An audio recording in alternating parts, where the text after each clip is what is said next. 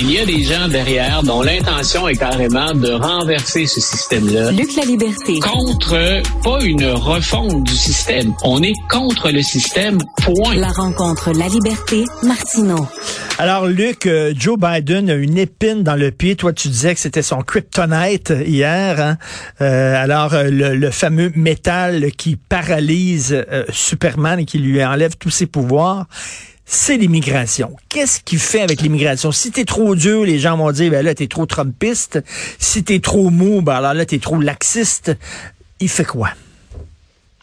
il va devoir d'une façon ou d'une autre être plus dur ou à tout le moins donner cette impression qu'il est plus dur, qu'il est plus ferme ou que c'est vraiment au sommet de sa liste de priorités. Dans les deux ou trois grandes priorités, on devrait trouver l'immigration.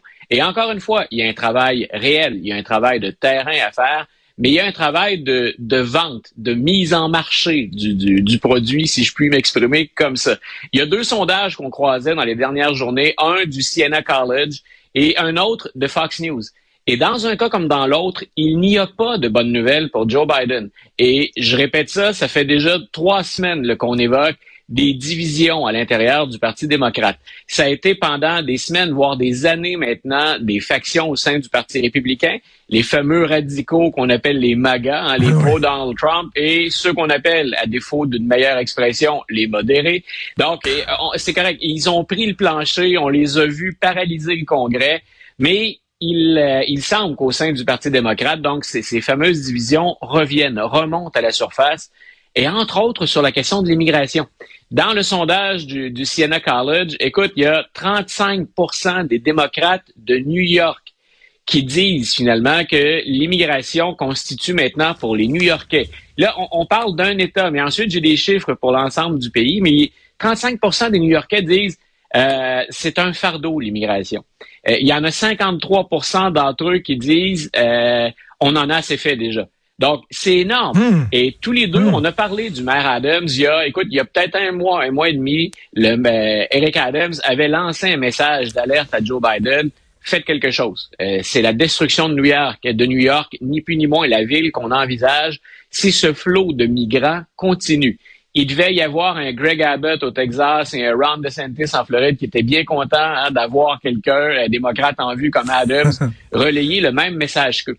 Quand on regarde à l'échelle du pays maintenant, dans les données inquiétantes pour Joe Biden, on a 71% des indépendants qui disent on est très, très, très critique du travail de l'administration Biden sur l'immigration. 71% d'indépendants, ça donne à penser que ça va pas très bien pour les démocrates à, à la veille d'une année électorale parce que l'immigration, c'est ce que j'évoquais hier. Autant l'avortement va être une question pour les démocrates qu'on va mettre de l'avant puis qui va nuire aux républicains. Dans le cas de l'immigration, tout le monde perçoit ou presque mieux le travail des républicains. Et il y a 22% de démocrates au plan national qui disent sur l'immigration, on a plus confiance dans les républicains. Eh, mais mais, mais, mais, Luc, Luc, quand même, c'est assez particulier parce que c'est un pays construit sur l'immigration. Tout à fait. C'est ça, les États-Unis. Et que là, que là les États-Unis, dont l'essence même, l'ADN, c'est l'immigration. Euh, mon Dieu, le statut de la liberté qui souhaitait euh, euh, bienvenue aux gens qui arrivaient par bateau, c'est dans la mythologie américaine. Et là, soudainement, ils disent, wow, c'est trop. Mais tu vois, j'aime bien, tu as utilisé un terme qui me convient parfaitement dans la mythologie américaine. Tu as parfaitement raison. Les États-Unis, c'est un pays construit sur l'immigration et depuis le départ. Mais on oublie qu'au 19e siècle, c'est ce qu'on commémore quand en 1886, on, on, fait apparaître cette statue de la liberté dans le port de New York. Euh, au 19e siècle, on oublie qu'il y a l'équivalent de l'extrême droite, qu'il y a des nativistes. Il y a énormément de pression des gens pour freiner l'immigration.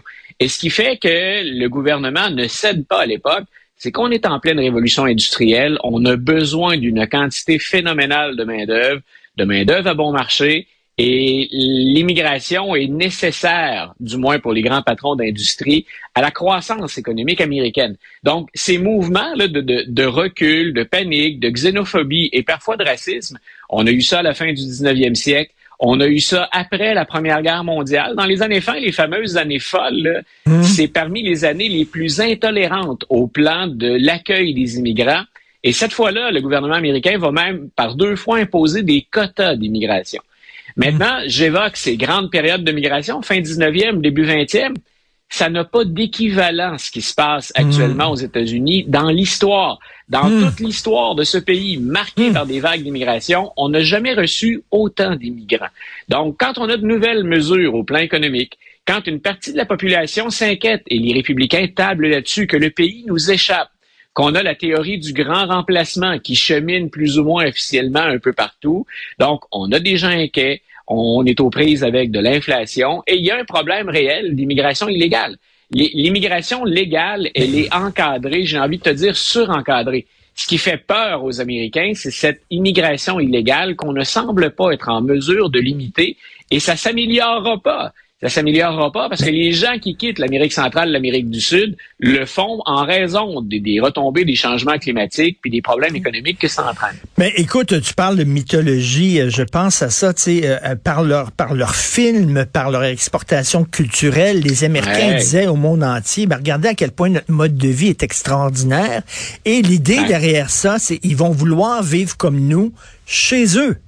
Ils vont vouloir des Américains chez eux. Mais là, ils veulent être des Américains aux États-Unis. Pas la même affaire. Là. Et le, écoute, le mythe du rêve américain, il a vraiment la vie. C'est possible. Moi, j'ai, toujours été étonné en me promenant aux États-Unis en discutant avec des immigrants. Euh, j'adore discuter avec les gens quand je voyage. Quand je voyage pour moi, pas, pour le travail. Euh, et je, je, leur demande toujours, mais le Québec ou le Canada, ça vous a jamais intéressé? Et pour eux, même si les statistiques disent le contraire, c'est aux États-Unis qu'ils ont le plus de chances de réussir.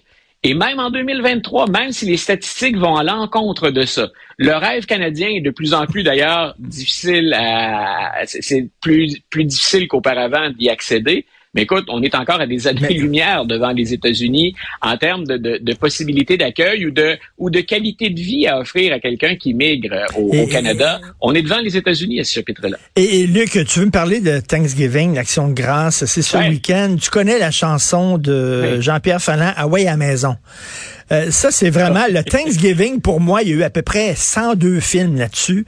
Euh, c'est les gens, euh, les, les, les, enfants qui vivent un peu partout aux États-Unis, qui étudient un peu partout.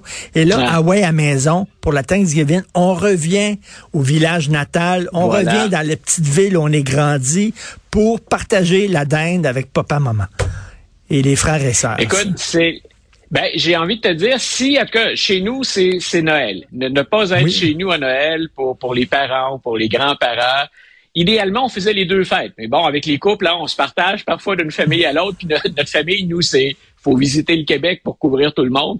Donc, c'est difficile d'être pour la même fête, les deux ensemble. Mais on, chez nous, c'est grosso modo la période des fêtes, Noël et, le Nouvel An.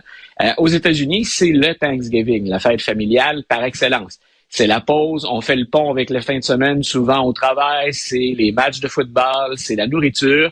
Euh, et écoute, cette fête-là est ancrée dans le, début de l'histoire américaine.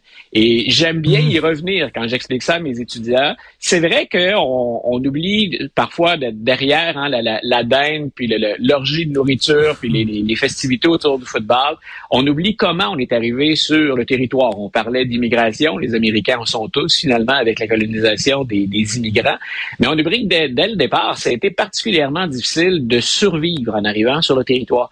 Et l'idée qu'on se fait du Thanksgiving, c'est le courage hein, des, des, colonisateurs, leur mmh. détermination, la résilience dans un climat difficile. C'était vrai à Jamestown pour la, première, la première poignée de colons avec John Smith qui va rencontrer Pocahontas. Euh, ça va être vrai aussi pour ceux qui descendent du Mayflower en 1620 hein, à Plymouth ou autour de Cape Cod. Euh, mais on oublie souvent là-dedans, dans, dans, dans cet idéal ou dans ce souvenir, à quel point ce sont les Premières Nations, ceux qu'à l'époque on appelait les Indiens, qui les ont sauvés.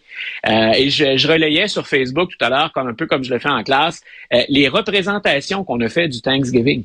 Et les hmm. Américains, en peinture, par exemple, quand ils représentent le Thanksgiving, c'est toujours une vision idéalisé. Hmm. Et, ce qui est le plus drôle, c'est qu'on montre souvent les colons qui accueillent les Premières Nations. La relation, là, elle n'est pas malsaine au départ entre les colons qui débarquent et les Premières Nations. Mais là, on montre les colons qui accueillent. Et c'est l'inverse qui s'est produit ben historiquement. Le premier Thanksgiving, souvent, il y a toute une, il y a une espèce de guerre culturelle aux États-Unis sur qui l'a fêté en premier. Hein? Puis chacun y va de ses colons qui l'auraient fait en premier. On identifie habituellement qu'en 1610 à Jamestown, ça a été fait, mais souvent, c'est celui qui se passe euh, à Plymouth, au Massachusetts, qu'on commémore en 1621. Mais en 1621, toutes les toiles nous présentent donc ces, ces calvinistes qu'on appelle les pilgrims, en des puritains, qui reçoivent les Premières Nations. Et en fait, ils peuvent pas faire ça. Pourquoi? Parce qu'ils ont à peine survécu à la première année. Et il faudrait inverser carrément le tableau pour bien montrer que ce sont les Premières Nations qui, ben, qui savent où trouver les ressources et que la plupart des choses qu'on consomme ou qu'on va consommer aujourd'hui au Thanksgiving, euh, un, n'existe pas, puis ce qui existe, comme la dinde, qui est la dinde sauvage, ça va être fourni par les Premières Nations et non pas par les premiers colons. Donc, tu parlais, tu évoquais le terme tout à l'heure de mythe pour la question hein, de l'immigration, de ce fameux melting pot, se creusait c'est une autre théorie, ce qu'on a mis à mal avec le temps. Mais donc, pour le Thanksgiving, ben, un clin d'œil aujourd'hui. Euh, ben, on, va fêter, on va regarder le football. Mais rappelons-nous au complet de l'histoire de l'arrivée des colons sur le territoire. Écoute, tu parlais de ces toiles-là qui montraient la rencontre entre les deux, les colons et les Autochtones. Ceux qui ont vu le dernier film de Denis Arcand, euh, on a des images en tête, le Testament. Tout tourne autour justement d'une toile qui fait controverse et qui montre justement euh, les colons québécois, le français avec les autochtones. Donc, ça, ça, ça ramène un peu cette affaire-là. Ben, merci. Tu vas regarder le football ce week-end?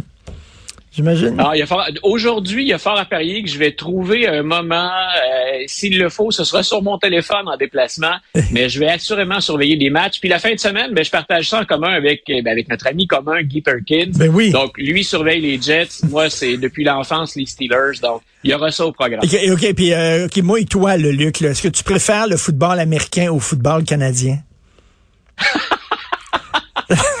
En termes de stratégie, je, en termes de stratégie, écoute, je, vais trancher la poire en deux. En termes de stratégie, les quatre essais du football américain, j'aime ça parce que ça met le jeu, ça met le jeu au sol, puis les, les défensives, on les exploite différemment. T'as moins de beauté. vu le football canadien. T'as moins de beauté de dégagement, c'est ça. Et quand on a vu le match des Alouettes en fin de semaine, je défie les Américains de nous fournir quelque chose de plus excitant que ça comme fin de match. Écoute, j'étais arrivé à mon siège, la gueule décrochée, j'ai pris un grand plaisir à ce match-là, puis bien sûr à la victoire des Alouettes. Gardez-la, votre anglais. Merci beaucoup, Luc. La liberté. à, à, demain, Luc.